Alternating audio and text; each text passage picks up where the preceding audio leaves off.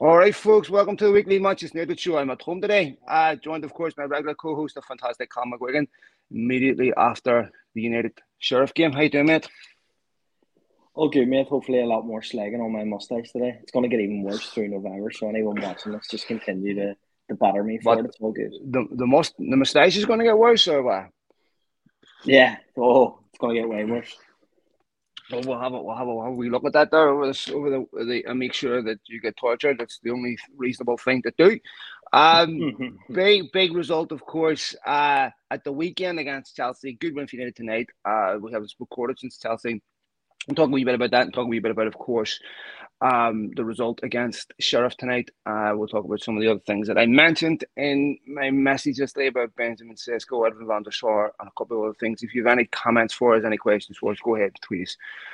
Uh, or leave some comments and we will get them. Uh, first of all, make a quick uh, what was your view on tonight? Good game. It was good to see Garnacho play. Um, would have liked to see maybe Zidane well as well, just because we should be beating that opposition with a couple of kids out there. But all in all, mm. good game. I mean, including Ronaldo in the squad, I think people will be surprised at me saying this, but I don't think he should have been after everything. Mm. Um, I've really taken taken a stance that normally I wouldn't. Um, but look, he was included. He scored a goal. I think the inclusion of Ronaldo sums up the problems at United in terms of the recruitment, and it shows that we have no one else that Ten Hag feels comfortable with in attack. So it's one of those things. Ronaldo's mm-hmm. going to play when he whether he leaves in January or not's another question. But like, let's get him back scoring goals and see where we can go from here. Yeah, well, I'll get, I'll get to Ronaldo. I'll give you my views on him in a minute. Uh, tonight, I'm going to use a word that we rarely use: routine and uh, a mm. routine win against a team United should be beaten. Let's be honest, regardless of the state United are in. I think what's encouraging, if you look at Ten Hag's comments before the game, I, I I thought they were encouraging when he said um, Garnacho's impressed him in training, and he's earned that split that place.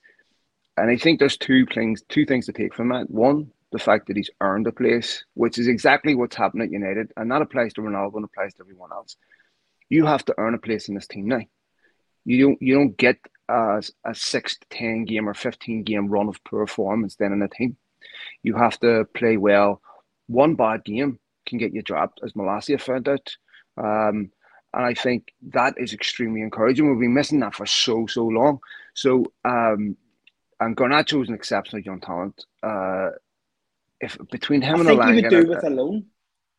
Yes, of course, but but come remember he's only eighteen. I, I could agree with you. Do with a loan, consistent football at the at even at championship level would do him a world of good. But here's the thing: you have to be really careful about loans. I mean, Amad hasn't exactly lit up on loans, right? And I've been disappointed in him.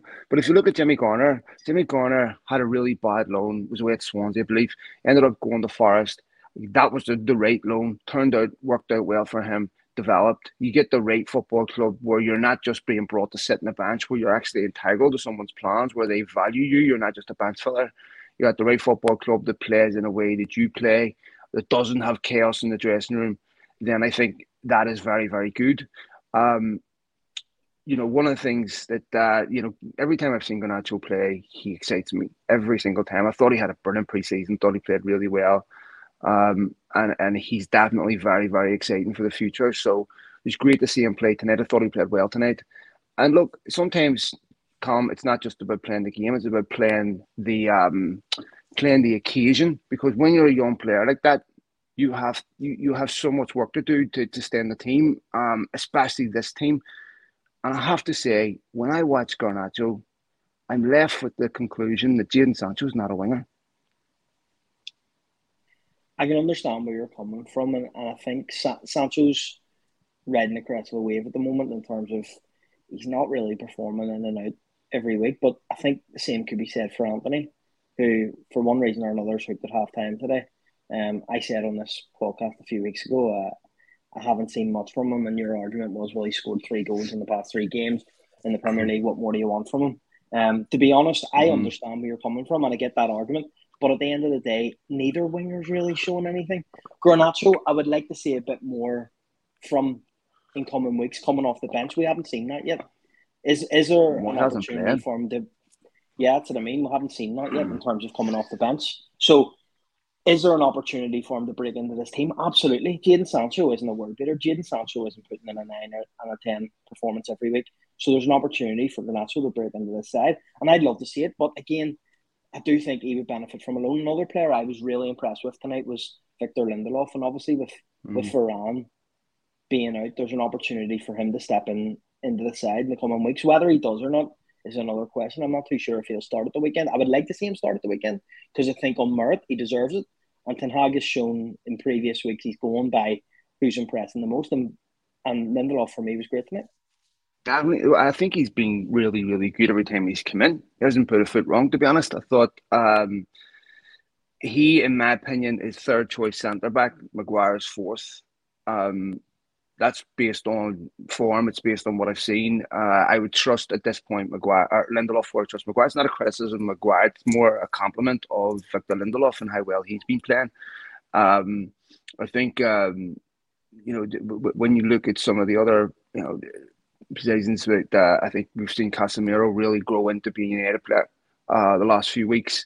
I think uh, when it comes to the way players, I maybe it's confidence. I don't know, but I don't see the things in Jadon Sancho uh, uh, that I see in a traditional winger. I don't see the pace. I don't see him wanting to take people on, beat players. If you look at his goals this season, all of them have come from central positions. I think he's more suited to a central position. I don't think you can get him in a team in a central position, but I thought he was really poor against Chelsea. Um, I, I, think since that three week break where United, of course, when, when the Queen died, prior to that, he was excellent. Uh, it, it, he just hasn't recovered. And he is a young lad that has to be looking at that World Cup going, I think he'll make a squad all right, but he, he should be concerned because his form has been, been, been a bit poor the last few weeks. What What's the answer then, in, in your opinion? Do, you, mm. do you mm. push Rashford out on the know. left? Do you, do you, you switch Antony out left and see how he is on the left hand side instead of this cutting inside every single time? Because again, that that's the thing with our wingers. We have no out and out wingers at the moment. They're both they're both cutting inside. They're we're, we're never hitting the byline and getting the crosses. Yeah. And I know we're not a team that crosses the ball essentially.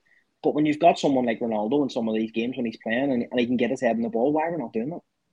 I think to be fair, the way to play their way players is they play them as inverted wingers, as in, inside forwards. I don't think they play the old traditional winger, get to the byline, knock a ball in the box. I think United's game plan is, especially up front, um, is, is is, is to me it's a bit uh, it's a bit simplistic. It always reminds me of David Moyes against Fulham, where United launched forty five balls in the box and nobody got on the end of one. You know, if you look at um, Rashford, you look at City, you look at all these top teams, they have inverted forwards, inverted wingers that play close to a central striker. They don't really hug the line. And I think that's a directive that you need to give their players. Um, I would say Antony is a traditional winger in many ways. Um, I think what we have to be, if you look at Gabby Jesus, Gabby Jesus started um, like a house on fire. Gabby Jesus' goals was dried up, right? This is uh, if you you look at other wingers, you look at Sterling. Sterling scored one goal for Chelsea this season. Um, you, you look at United's peers. Very few wingers are scoring with regularity, are scoring goals. You know, every three games, every two games. When I said that about Antony, he just scored three and three. I don't think you could expect more than him from him from a player that had just joined the Premier League. Jadon Sancho scored three goals this season, and he's in his second season as a Manchester United winger, and he's English and we're still talking about him settling. We're talking about a Brazilian kid that's come from Holland, young player with a massive price tag on his shoulders, into a developing team. I'm not sure you can expect much more from him.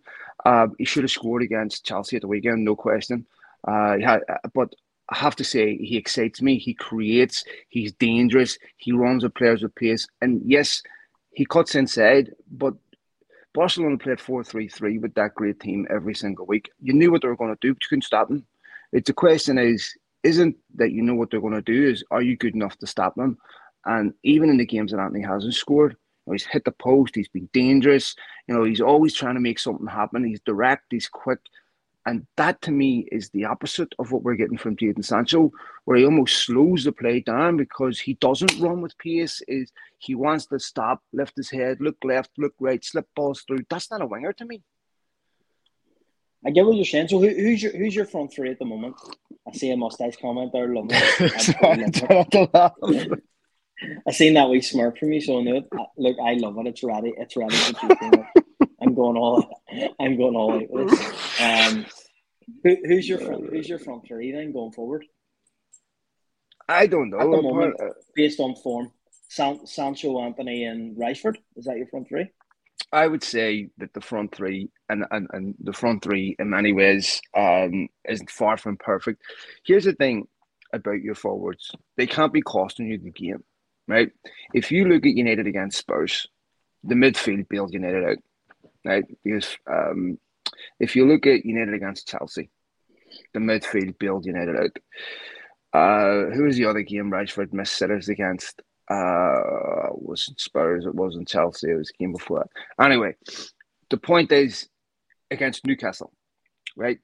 And this is where I'm going to bring up a point about Cristiano Ronaldo. A chance falls for Marcus Rashford in the last minute in that Newcastle game. He should have scored. So if the midfield didn't score against Chelsea, if the midfield didn't score against Spurs, we'd be sitting here talking about United's front line costing them games. That can't happen, right? it's not just Rashford; it's other forwards too. You know, Jadon Sancho has to be more consistent. So uh, if you want to be a serious football team that challenges for the title, you look at what Liverpool had to do to catch City. Salah, Firmino, Mane, all scoring goals, right? Jota, all scoring goals. United will need 60 plus goals this season to finish the top four. I think they will finish the top four, but those goals have to come from somewhere. And I put out a tweet right before the right after the Newcastle game saying they need more from their midfield because at that point they only had one goal and one assist from midfielder, one goal and two assists. That's not enough. Um, since then, the midfielders have, with exception of tonight, more or less won them. You got, got got them a points against Spurs, got them a points against Chelsea, um, and they've, they've, they've doing what midfielders do. This is where, if you look at Rashford against Chelsea, the chances that he missed again, chances that you expect a forward to score. You're going, this is where you need to have a problem. Same with Jadon Sancho. Jadon Sancho was really, really poor against Chelsea. You can't have that, right? And still, you need to dominate that game. Those are supposed to be match winners, right? That to me is the problem. If you look at that chance that Rashford missed against Newcastle, was in the 93rd minute. Ronaldo refusing to come on in the 88th minute, saying if Ronaldo had been already scored, Ronaldo probably wouldn't have come on the pitch. Ronaldo was 70 minutes in that game, he was awful. Um, this is where he has to say, you know what, given my current situation, whether it's five minutes, I'm the best player in the world. If that that's what he believes, I'll score in five minutes. I'll come on the bench and show why I should play. Right? If that chance falls to him, against Newcastle and in reverse, he scores. To me, he starts the next week, right?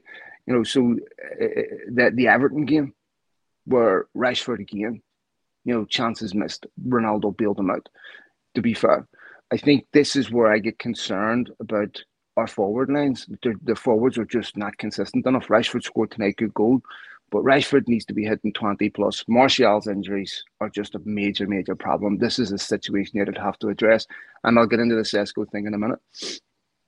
So, if two numpties like me and you can sit here and analyse all these problems and look at all the two. issues with Manchester United and come come to the, the conclusion that ultimately we need a striker, we need a number nine, say, at the moment, mm. and we need that in January because realistically, are we going to get 60 goals from our forward line by the end of the season? Uh, forward midfield. Mm, I still think it's it's it's unlikely. So in oh, January, do we have to be looking at a striker? Yes and no. I mean, they definitely need a striker in January, but not the wrong one. You know, there was a big, big um, headline yesterday about Ralf Rangnick and the players that he wanted to sign. This is what this is not new. This has been known for a long, long time. I mean, Rangnick talked about some of this himself, and United didn't give Rangnick money in January. And in some sense, I understand why. He was an interim manager. Um, United don't budget for buying in January, so the budget, whatever they spend in January, will come out of a summer's budget. So obviously the Ronaldo situation has to be concluded. This can't continue, and Ronaldo will be forgiven. Calm, right? Make no mistake. well, There's a statue outside Old Trafford to a player that walked out in Manchester United more than once, right? And what George Best, what remember, what remains is the memories of his football. That's what will remain with Ronaldo once he goes. It's a sad situation, it really is, and and he deserves to be heavily criticised for his conduct. He never apologised to the fans, which I thought in his statement was was completely unacceptable. Um, those fans sang his name week in, week out. They sang his name week in, week out when he was at Real Madrid. They sang his name week in, week out when he was at Juventus. They still sang his name tonight. He owes them, right? And the minute Ronaldo felt he was too big for United in 2009, he left, right? So here's the thing. Even if you watch the goals tonight, I don't want to be overly critical of him. He didn't celebrate him. He didn't celebrate his own, right? You watch him when Dalot scored. You watch it when Rashford scored. I almost felt like he wanted to cry when Rashford scored.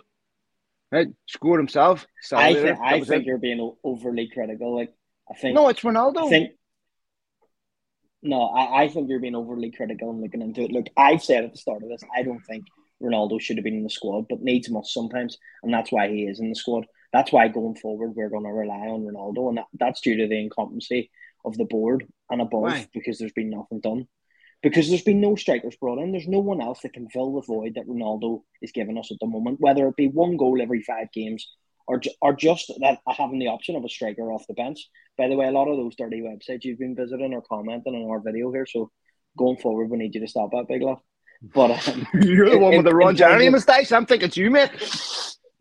Not me. But in terms in, in terms of Ronaldo, I think you're being overly critical that he didn't celebrate. If I'm honest, I don't I don't think Ronaldo has never been the type of player who, against Sheriff of Moldova, he's he's, he's gonna um, celebrate goals. He's, he's not been that guy. He celebrated his own.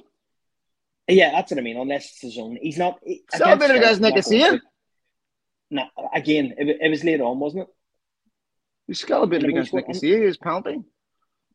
I, I just think I, I'm not, I'm yeah, not too on. sure. I think I think you're being overly critical. I think Ronaldo, no, no, no, no, Ronaldo cares about himself, and, and we've, we've all noticed that. We've all seen it, right? But they they be critical of him because he didn't celebrate and goals against Sheriff.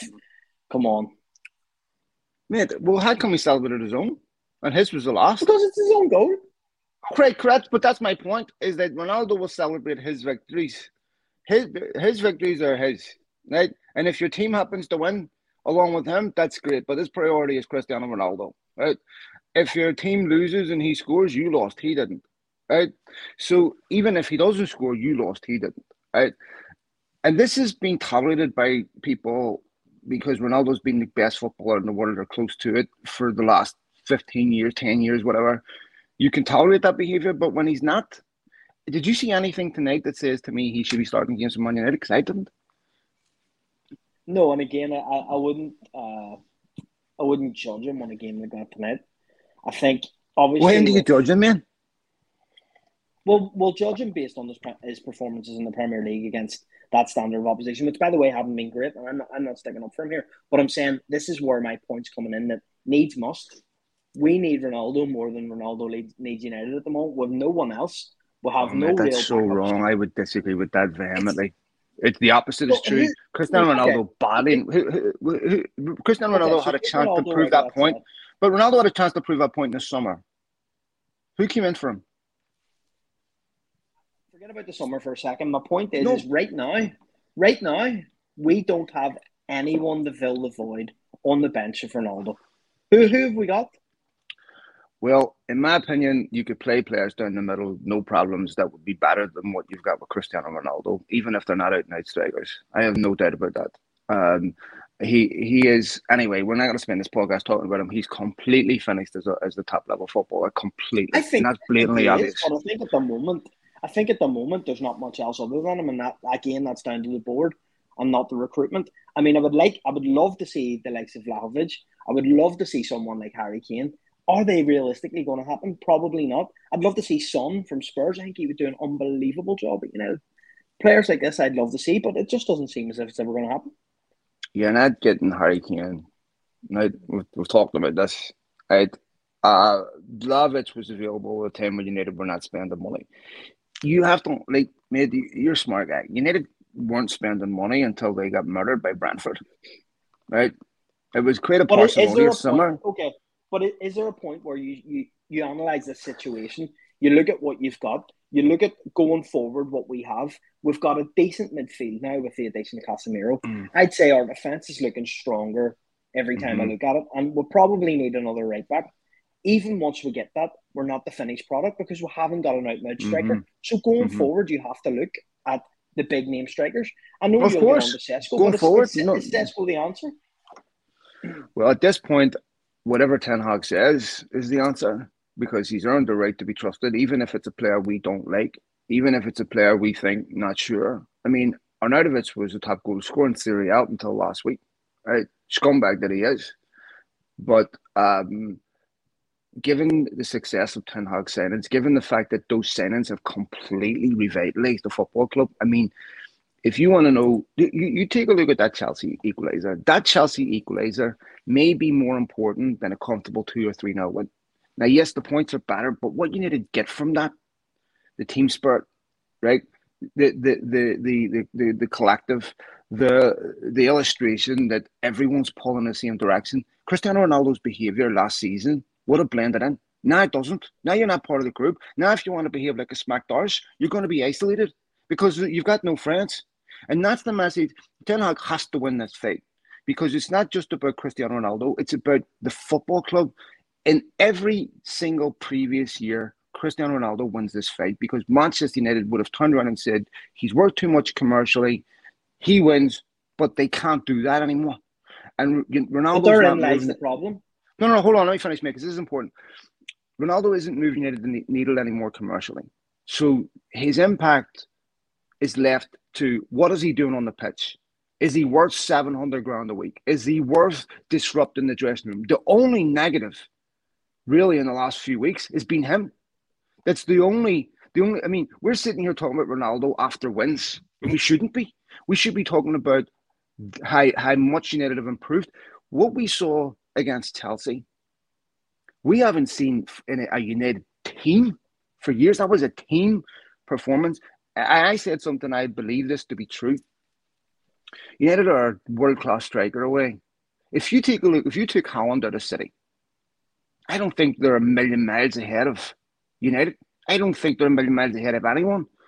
If you took uh, Salah out of Liverpool, you took their world class strikers out of the teams that United are chasing then I don't think they're that much better. Lisandro Martinez and Rafael Varane are the best centre back pair United have had since Vidic and ever, or Vidic and Ferdinand. And Lisandro Martinez may be one of my most favourite all time signings, right? Christian Eriksen, I mean, if the kids weren't here, I'd have a, I'd have a treasure stand with, with a white heck right? Every time I'm watching them. I swear to God, every day he's just a privilege to watch. The the balance, the technique, the feet, the brain, the movement. He, he never causes you a problem. He's he's just brilliant to watch. Um, there's so many things that I like about this United team. Come, I hated this United team last season. I hated even watching them. They didn't just surrender in games last season. They surrendered their reputation. They surrendered everything. They went into games against Chelsea. They, they, I mean, take a look at what we saw with that, that Casemiro. Casemiro's come in and Christian Eriksen's come in and made a mockery of the whole Paul Pogba discussion We need this player to unlock him. He needs to adjust the Premier League, needs this, needs this. Christian Eriksen, Paul Pogba. Jesus Christ, the contrast is massive, right? The consistency from Eriksen. Sometimes you don't know what you're missing until you see a great player in that position. Seeing the contrast between Casemiro and Scott McTominay in that position, as much as I rate McTominay and at, at certain things, the contrast is massive. I agree with you, and you've just you've you've listed everything in terms of what I said of what we need in terms of a world class striker. But the the point yes. is is that Ronaldo is filling that void for me at the moment. We need to go out and spend big in January in order to finish the season like we should be finishing the season. To be fair though, they didn't realize Martial was going to get injured. Like that. I mean, it's a reasonable assumption that he get injured at some point. But but if Martial's fit, man, we're talking, we're having it here's the thing, Com. If Martial's fit, maybe the results are the same.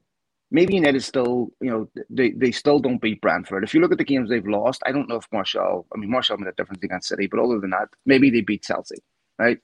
Uh, maybe they beat Newcastle. But um, you know, anyway, sorry, mate. I didn't mean that. Okay, go ahead. Yes, and I agree with you. Need well, body, no, need a world class striker. We, we do, and I mean, I think it's it's to say something like the board didn't realize Martial was, wasn't going to be injured. is laughable because he's been injury prone since the minute we got him. They should have expected it. And in terms of like genuinely, you should have Healy Brothers funeral directors at every game when Martial plays because he's absolutely he's there's something wrong. It, he's it's like it's ridiculous now. It's getting to the point where it's absolutely ridiculous. And there is a player there, and it's unfortunate that he's injured all the time, but it's constant. So for, for you to say, I think that's, that's an unfair comment to say, oh, the board should, you know, they didn't mm. know. I think it's it, it's not. They should have expected it. This is where I said we need to be proactive and not reactive because again, we're in the situation where in January we're going to have to be reactive. We're going to have to say, well, we're not going to spend. You, will tell me we're not going to spend any money in January. All these people say, oh, the Glazers they're, they're going to go in the summer. You know what happens in the summer? We're back to square one again. We're we're but, at the summer. Ronaldo leaves. We have to we have to buy someone in the summer. Everyone well, let me ask you this because they know they know United are looking to strike. Nah, but mate, you have to realize a year from now in the summer, football clubs are going to be in serious financial difficulties with everything that's going on in the global financial markets. Um, secondly, I think when you look at someone like Sesko, right? Um, so the situation there is obviously he has a deal to go to Leipzig for 21 million. But there, there's a lot of people that if you talk to him, football will say they don't think he'll ever kick a ball for Leipzig. They believe that was done to protect his transfer value. And Leipzig will sell a player, but United aren't the only club interested in him. There's other top clubs interested in him. He's big. He fits the mold of what Ten Hag wants. He fits. Yeah, sorry, he, he's fucking arsehole tenders. Um, told you not to do that when I'm working. Um, look, look, at that, look at that, that WhatsApp I sent you. Uh, I'm afraid. Just sent me a photo of you. Someone just sent me a photo of you and said that's Phil. Every time he talks about Eriksen. that's, a, that's, that's, that's, a, that's a fair representation, to be fair. Um, but um, anyway, um, totally lost between a thought there. What was it saying? I can't remember, but I was lost when I looked at that photo and I heard you saying Tinder. Don't know, Jeff. No, no, no. Listen, um, with this this summer, right, the January transfer window, to be fair to United, right? I mean, they spent 230 million this summer, more than anyone else.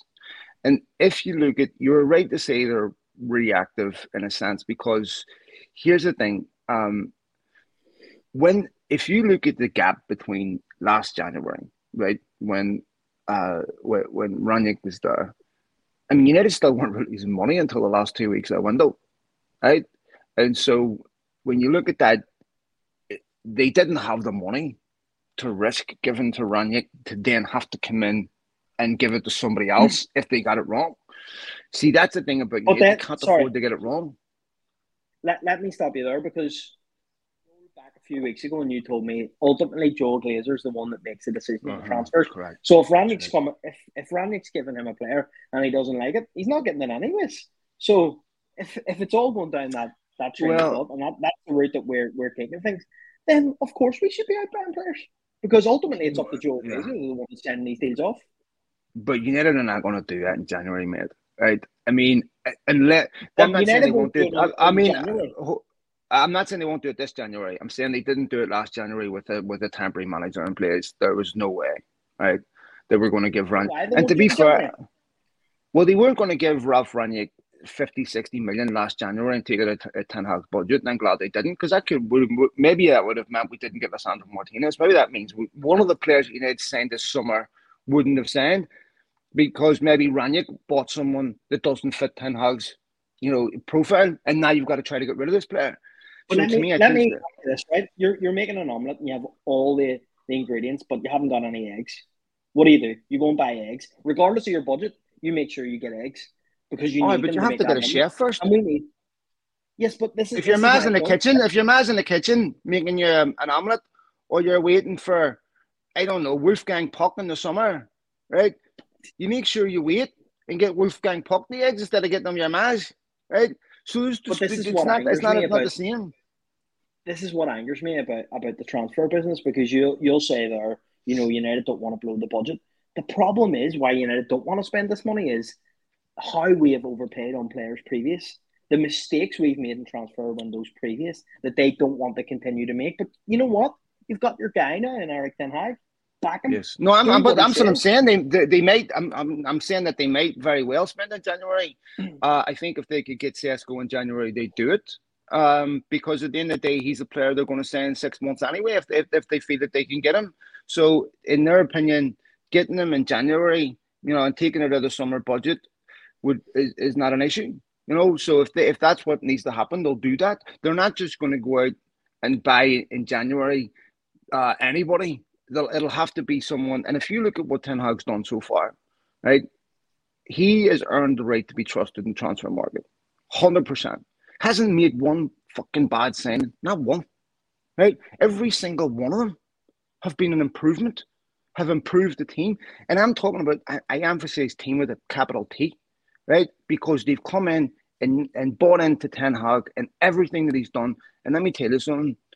Come, the all that Alyson Rudd and a lot of these people that made fun of his accent, his clothes, his language. Not making fun of him now. And if United have not had an easy start, they've already played Chelsea, they've already played City, they've already played Liverpool, they've already played Arsenal, they've already played Newcastle, right? They're due a run against Bournemouth, Forest, a bunch, bunch of teams that they should beat, right? They're due a run tough game this weekend against West Ham. Very, very difficult game. And if you look at that Brentford result, may have been one of the most important results and performances in United season because it was rock bottom and it allowed Ten Hag to be given the leverage to make major changes. There was also players that went to Joel Glazer after that game and demanded signings, right? And that's when the focus shifted from Arnautovic uh, and Rabiot to Casemiro and, and Antony and there's no question they're better players than what they would have said, right? So that Brentford result may be as bad as it was, one of the most important results this season. Everything changed after that. And it wasn't just the players that was brought in, it was Ten Hag man management. That I'm going to come in and make everyone run 12 miles and I'm going to do it with you. I think that that that is genius to me. That's how you win the respect of people. And what's amazing, Com, is that if you'd have said last season about a manager getting respect, it would have been contingent upon Cristiano Ronaldo's approval. Now it's the opposite. Now Ten Hag is quite clearly the boss of that football club. Nobody else, not the players, not Richard Arnold, not anybody else. And United cannot get in his way. They must stay out of his way. They must back him 100%. They can't do what they did with Mourinho. They can't do what they did with Solskjaer when they had two good seasons. Then they, they, they fell out with parsimony. I don't think Ten Hag is the type of guy that will allow Manchester United to fall back into their old habits. I agree with you. I think Ten Hag's been brilliant. And I think in terms of what, what he's offered us, it's as close to Sir Alex Ferguson in terms of man management and management of the club as such as what we've had. Because we've always had I hate to say it, but yes man. Apart from probably Mourinho Van Gaal wasn't either but but obviously they left on on their own terms. But in terms of what what we have and what we get going forward with Ten Hag something different. But the point that that really will set Ten Hag out from the others is if Ronaldo does this again if Ronaldo makes a, a public example of himself like he did he should be that should be it. He's had one strike. If this happens again and Ronaldo somehow gets gets one game out and back into the the lineup like he did tonight, then for me it's all wrong. Ronaldo should have been banished after what happened, and I can't believe I'm actually saying that because I'm the biggest Ronaldo fanboy there is. I got slagged on this a few weeks ago for the way I was backing him. What he done was totally wrong, totally mm-hmm. wrong and disrespectful to the fans, totally wrong and disrespectful to his teammates, and not only that, the Ten Hag. So Ten Hag should never have played him tonight. And again, I think he played him out of necessity because there's no one else. Here's the other thing about this, Com. Manchester United players were picking their games last season. Cavani was doing it, right? So Cavani was doing it, but he was much more discreet about it. He wasn't sitting on the bench saying, I'm refusing to come on. He was faking injuries and turning around, well, allegedly, um, saying, I'm not playing. That's to me is treacherous, is, is, is not as refusing to come on, right? Um, Mourinho was complaining about players refusing to play through the pain barrier. Going back as far back as that. What Ronaldo did personified an attitude that used to exist at Manchester United. Cristiano Ronaldo was in want a situation right now where he's not playing for Manchester United. He's playing for a move, right? He right now isn't playing to convince Ten Hag he should stay Manchester United should start. That that that settles sense. It's done, right? He's not going to be a Manchester United starter, nor can he be, nor should he be, right? What Cristiano Ronaldo is doing right now is trying to convince other football clubs that he is worth taking a risk on because he will score you goals because he will still win you games of football. And the problem with that is when you're watching this and you're looking at him walking out, when you're looking at his attitude, when you're, you know, he was talking about uh, doing an interview where he was going to out this person and out that person. When you watch him do stuff like that, all that acts as a deterrent. He has a World Cup coming up, right? If you turn around to a guy in mid October and say, if you want to leave in January, fine. You've got a World Cup coming up in four weeks the best thing for you to do, no matter how intolerable this is, is to get your head down, try and get as much game time, go have a good World Cup, then leave. The worst thing for you to do is to do exactly what you just did. And by the way, do you want that guy treating your under 23s? When he first came, I thought, brilliant example to the young players. I'm wrong, right? Because if anything, yes, example how to be a professional, but his attitude, right? And maybe his attitude is what made him great. I accept that. But he's at a point in his career where, as, what does it the young kids say? His arse is writing checks, his mouth is writing checks that his, his arse can't cash. That's he's he's not good enough to deliver consistently on the top stage that makes his behavior worth it. So he is playing for a move and he's been badly advised on all of this because he never should have put the transfer request in the summer until he had a serious offer. I think Chelsea were wanted to buy him, probably told him they were going to do it. And he felt he was I was confident it was going to happen. Tuchel got in the way. I still think that that might be forced on Graham Potter in January, but he should have had an offer lined up, concrete to leave before he behaved like he did, and then Mendes should have had him by the scruff. And Coburn said, "I know this is intolerable, but don't do that because all that's going to do." Maybe he plays against Chelsea at the weekend. Maybe he comes on as a sub. Maybe that's the best chance he has of getting the outcome that he wants. I think I think the best thing to come out of it was obviously Ten Hag. Could have went one of two ways. Could have went the Rangnick side of things, the Solskjaer side of things, or could have went like Ten Hag. And Ten Hag come out of this with the experience of someone like that in your changing room of a big name. There's no one bigger. So whenever we're signing players and there's players thinking of throwing the toys out of the pram, Ten Hag's been there and done it now with Ronaldo because when you're coming from a team like Ajax and you haven't got superstars in your team like that, when you've got someone like Ronaldo and you're able to handle him the way Ten Hag's handled it, I think he's come out of the situation looking unbelievable. And to me and to the fans, I think the most fans, that's been the most likable thing about Ten Hag is his man management skills. Um, everything. I, I can't find a single fault with him.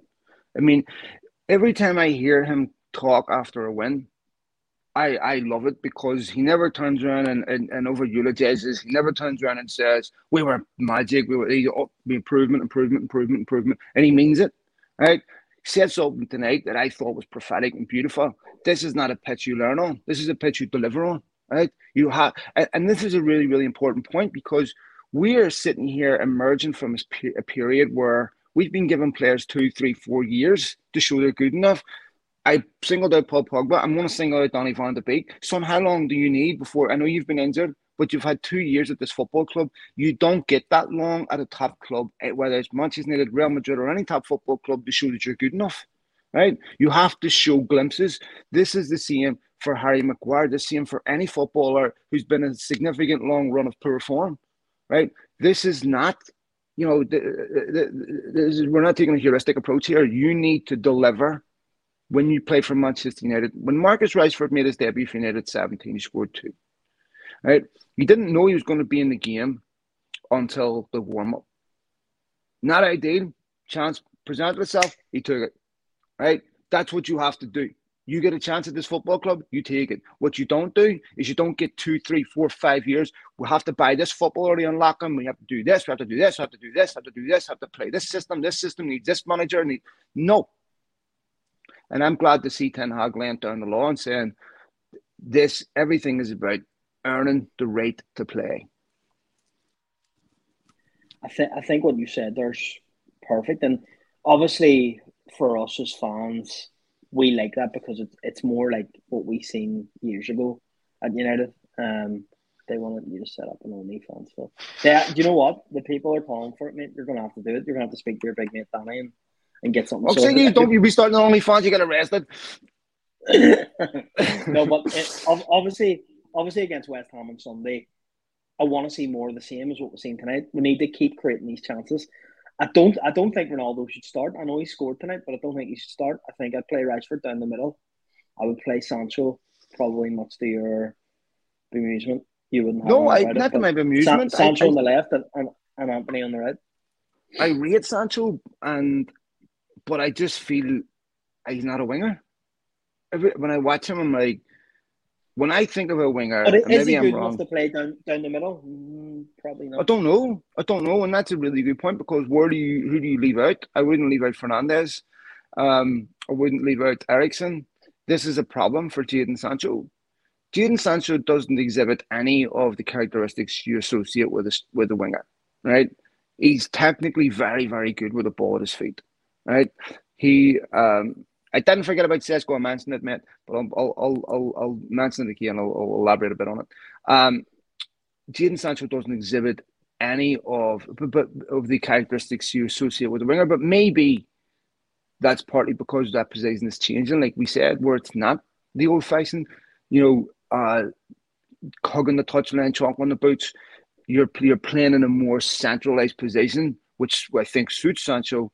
Um, the problem for me is he, he he's not quick enough to play out wide because he, he very rarely beats the defender, takes him on and, and, and creates. He's someone that drifts inside quite a bit, um, which is okay if you're uh, uh, an overlapping fullback, I suppose. Um, and I think Malacia played well with him because uh, I think he's a bit quicker than Shaw. Uh, but Jadon Sancho was a bit of an identity crisis about what he actually is. Is he a is he a false nine? you know, someone that can play central, or is he a winger? I, I honestly don't know the answer to that yet. Um, he's technically very, very good, but there's parts of me are getting a bit concerned about him. Um, his, like I said, he, he started off really, really well, but I think it's a mark of progress that we're sitting debating things like whether Jadon Sancho fits in this team as a false nine or an out and out winger, rather than talking about what we were talking about last season that Manchester United needed an exorcism. And, and I think Ten Hag's given it to them. And uh, so to follow up on that, as, as, as mentioned, uh, about Sesko. So I mentioned this a little bit about, bit a bit, uh, mentioned a little bit about this earlier in the pod. So I spoke to a couple of people this week, um, and uh, these are well informed people whose opinions are not opinions, who work in football and who I trust. And uh, we were just talking about United and their need for a striker. And I was told that um, Sesko is still very much on the list. I checked with a couple of people. Uh, there was no denials. Um, in fact, there was a mention about whether it could happen in January. It was unlikely, but next summer is still very much a possibility. Uh, if it was going to happen in January, it'd be about bringing the budget forward in January. Um, obviously, you need to have a concern with Cristiano Ronaldo. Ten Hag has told him he badly wants a striker. Ten Hag will know exactly who he wants. Um, and uh, obviously, Sesko is someone that is very, very highly rated. Um, the, the concern for United, of course, is there's not a lot. There's a lot of other clubs looking at him. United are also heavily looking in the South American market. Um, with a possibility of doing something in January is that's a very real, distinct possibility that they will do something in January. They're not going to let Ronaldo leave the football club and not do anything, partly because of what you said earlier, because they have to take into consideration that Anthony Martial may not have a, a, body capable of playing professional football week in, week out anymore. I don't, I really hope that's not the case. Um, because he is such a loss in this team, and this is probably a team more suited to his abilities than anyone else uh, than any other previous United team, maybe Solskjaer's team for a while. Um, but I think this is a much better team than Solskjaer's team. Uh, I would also say the rumours about Edwin van der Sar. Um, is he not United director of football already? Anyway, how many players is he at United? Um, no, no truth in that. That he is going to come to Manchester United. Uh, that they made him an offer. Uh, they're quite happy with John Murtough in that position. Um, I had a bit of trouble for tweeting that the other day, by the way. was asked to delete.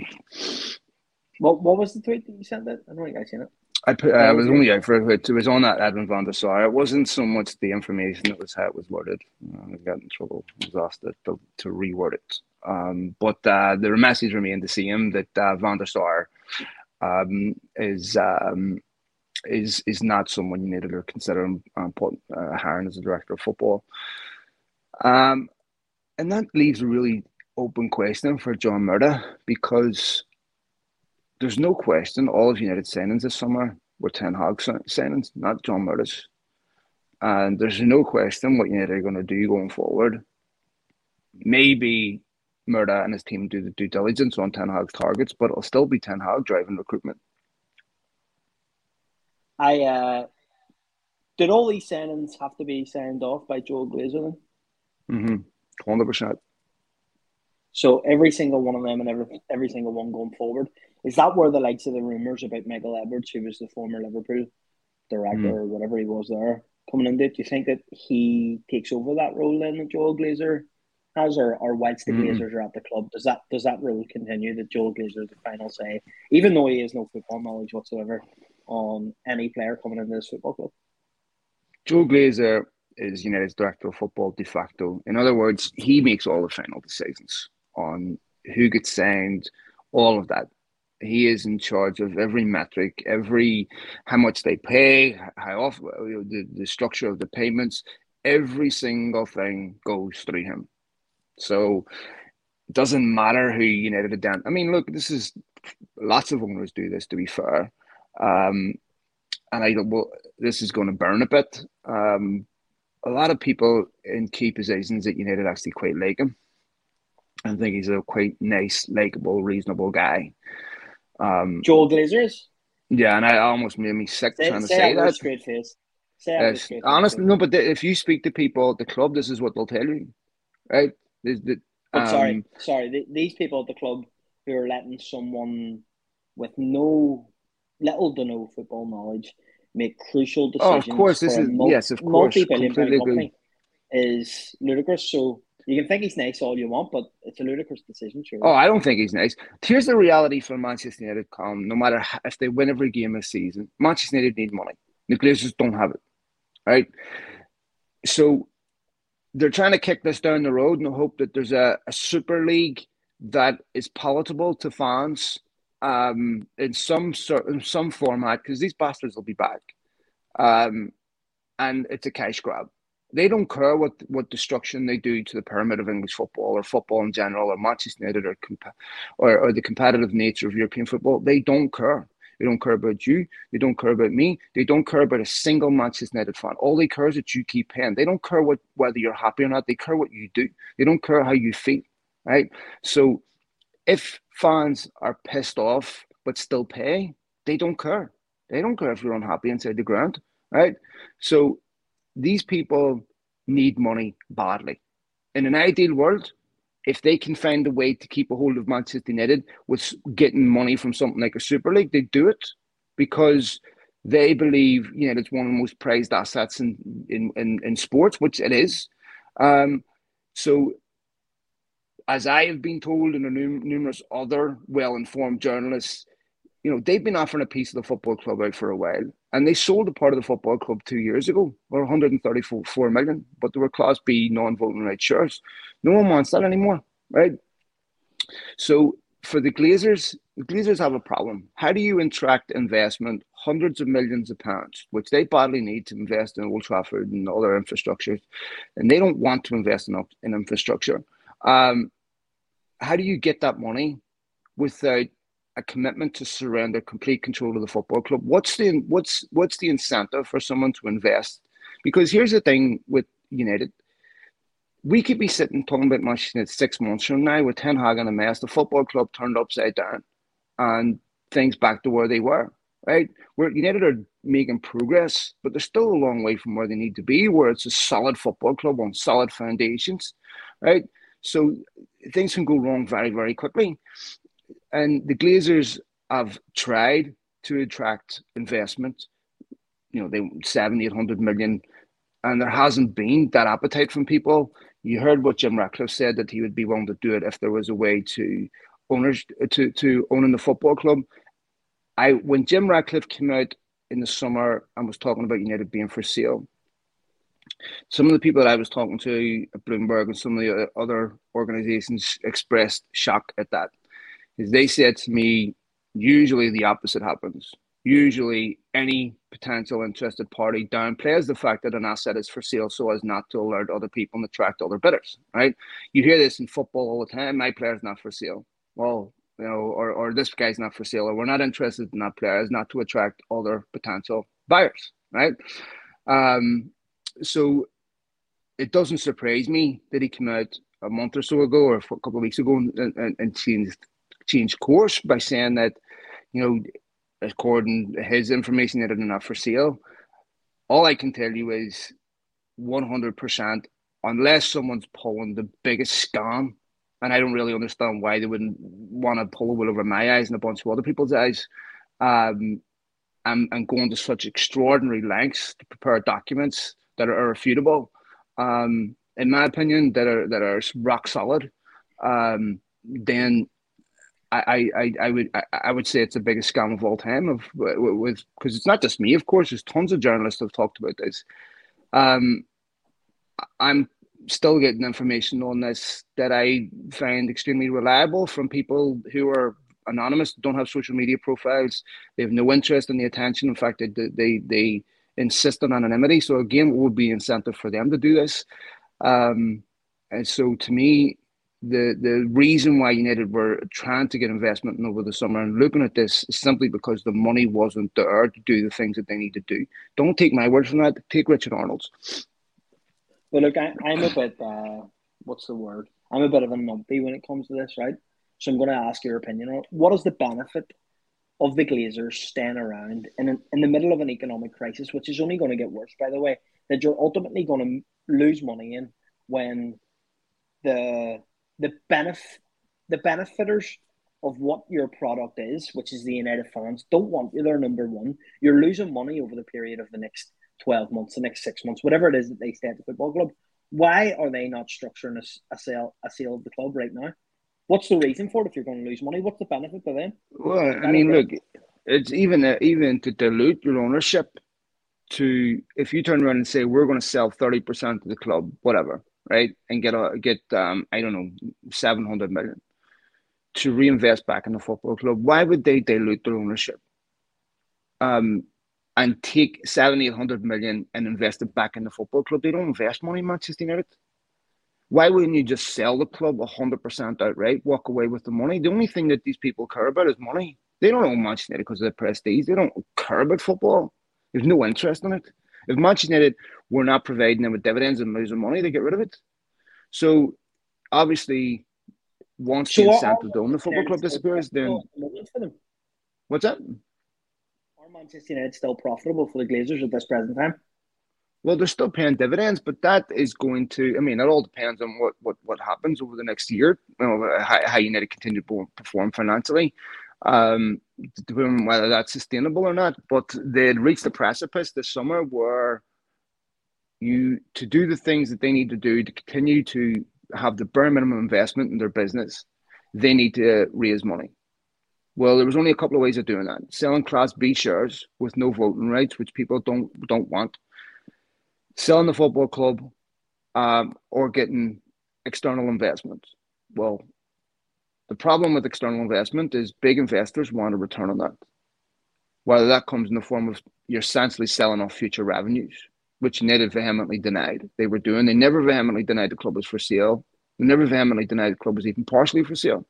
But they did find their voice when it came to whether they were going to sell off future revenues or not. And I think it's more telling what they haven't done more than what they have done. So um, this is this is a this is a, a major concern over the next, I mean, even for next summer's budget, you know, where is the money coming from? And and Richard Arnold's already told you this, and that's obvious by looking at United's financials. It's going to have to be borrowed. Come the, bar- the the price of borrowing money in six months is going to be not a million miles off what it cost them to borrow money to buy the football club, almost credit card limits. That's not sustainable. And by the way, if you go back to when the last time they refinanced, Hicks and Gillett went bankrupt. They didn't refinance. The Glazers refinanced three months before that, or they would have been in exactly the same situation, in my opinion. And that is a uh, that is a, an illustration of how highly leveraged Manchester United are, and it's always calculated against future revenues, your ability to borrow. Well, United are so un- unstable they can't turn around and borrow money and say, look, we're going to be in the Champions League in the next five years. You, no matter what happens this season, they can't say that with any degree of confidence this summer. Scary situation whenever we're um, still debating whether the Glazers are going to be gone or not because it seemed like at one point in the summer that it was only a, a matter of time before they're out. And really, right now, we don't know if they are coming or going. And I know you're you're swaying towards that they are going to be out of the club within the next nine months or so is basically what you're saying. But again, I, am not 100% certain on it. Well, the reasons why they're offering the football club and offering parts of the football club, those reasons still exist and will exist in six months. Um, those reasons are going to have to be addressed. Manchester United will not sustain where they're at without continued investment. Do, do they have the money to do it? I don't know. So, uh, unless they are willing to put money into the football club, to, and that's the only thing. That's the main thing that's required of them right now. You've owned this football club for 17 years. You've taken a billion out. It badly needs you to put something back in if you want to keep a hold of this for next year or two. They're not willing to do that. And they, these are not multi billionaires um, that have the resources to do it. So, you know, these are the, the this is not Stan Kroenke. And I would also caution that just getting a billionaire, you know, an extremely wealthy billionaire, will not all of a sudden mean United can go into the market and buy whoever they want. Um, as we've seen with Arsenal, perfect example that that doesn't always happen. Um, but if you need to get to a point where they're not leveraged, where their debts are paid off, they they you know could spend two hundred million every summer, no problems. So um, and and it wouldn't it wouldn't be an issue. Uh, but uh, who knows if the? I mean, I, I, I mean, I can't. I'm, I can only tell you what's going on. I can't tell you what the outcome's going to be. But whether the, the, I mean, there's there's definitely interested parties that have made propositions to the Glazers to buy that football club. Um, and I still believe the most reasonable extrapolation is they'll sell because those reasons are only going to get worse financially over the next um, six to nine months, in my opinion. Hopefully there is. Hopefully. Um, folks, we will go ahead and leave it there. It's been an hour, So um, thanks to all of you for downloads, likes, retweets, follows. I hope your mental health is good. Thanks for everything. Folks, we'll be back again next week. Much appreciated. And um, hopefully, sure. quick quick prediction, quick prediction, Mr. Jeremy, before sure. this weekend. You need, you need, it, made it West Ham. Mr. Jeremy, you may watch Call Me Up with all these people watching and your Tinder profile popping up on the right hand side. Um, 3 1 To me, to you. To me, to you. 3 1 United. 3 1 United. All right, Mr. Chuckle Brother. We'll leave it there. See, See you later. later. Have a good one. Bye, mate. Cheers. Bye.